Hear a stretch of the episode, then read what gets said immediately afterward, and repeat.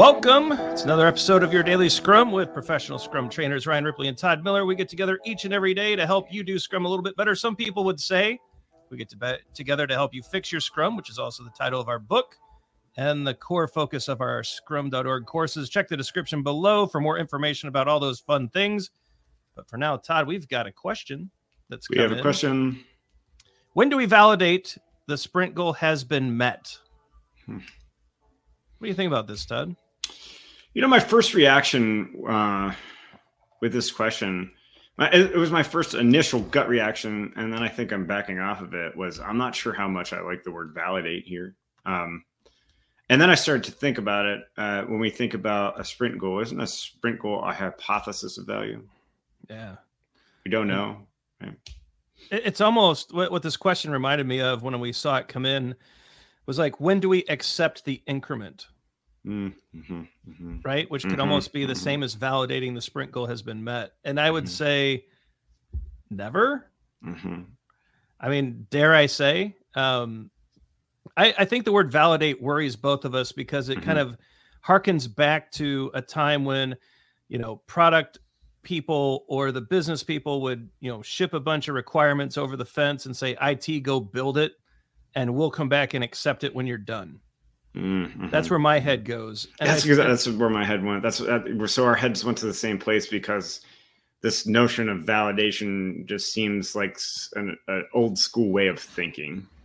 Yeah, if we've got a product owner and business people and and technical people and subject matter experts all working together on a scrum team, the idea of acceptance or validation or even UAT become irrelevant, right? There should never be anything in a sprint review that surprises a product owner or for that matter a stakeholder. Would you agree? Mm-hmm. Mm-hmm. Yeah. So what's what's interesting about this whole debate too is that the sprint goal is a commitment. Yep. So this is tricky uh, because we talk about the sprint goal being a commitment, which means it, that's a commitment that we're making to achieve this sprint goal. Um, but uh, if a sprint, if you don't achieve your sprint goal, uh, that doesn't mean that empiricism has broken down. That means that we've just gotten another opportunity to learn something, right? Yeah. So I, I, I, maybe, maybe I could potentially have a problem with that word, commitment. Maybe.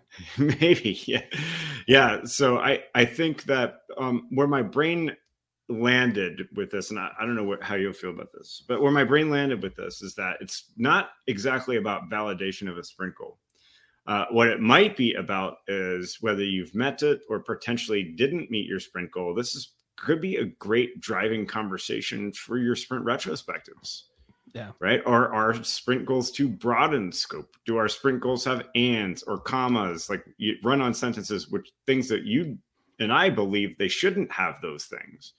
Right. Um, so I think it might be uh, a, an inspection shouldn't point of it- a process. Shouldn't it be obvious? If Mhm. if you have a well-crafted sprint goal, shouldn't that whether or not you've achieved that outcome just be so obvious that that UAT or validation steps like this just become unneeded? Yeah, yeah. I certainly think it's worth inspection and ta- discussing during a sprint review. Yeah. This was the hypothesis of what we thought we could build this sprint. Um, but then I think that there's this whole other thing. Maybe the true validation of a sprint goal is actually happening once it's in production and you're watching your customers and whether they're using it or not. Well, if if a sprint goal is customer driven, outcome driven, it would make it value driven. And the Mhm. only way to validate that you've shipped something valuable is by releasing it Mhm, and getting feedback from the people who you, who you've released it for. Mhm. And so in a sense we valued we validate the value of achieving a sprint goal once we release, Mhm. right? So I think that's, that's, the I think that's where we're landing here, right? I think that's the proper framing of it. The work is, Yeah. is the work is the work. Shipping, validating value, closing that feedback loop might be the way that we validate that a sprint goal has been met, or at least the value tied to a sprint goal has been Mhm. has been realized.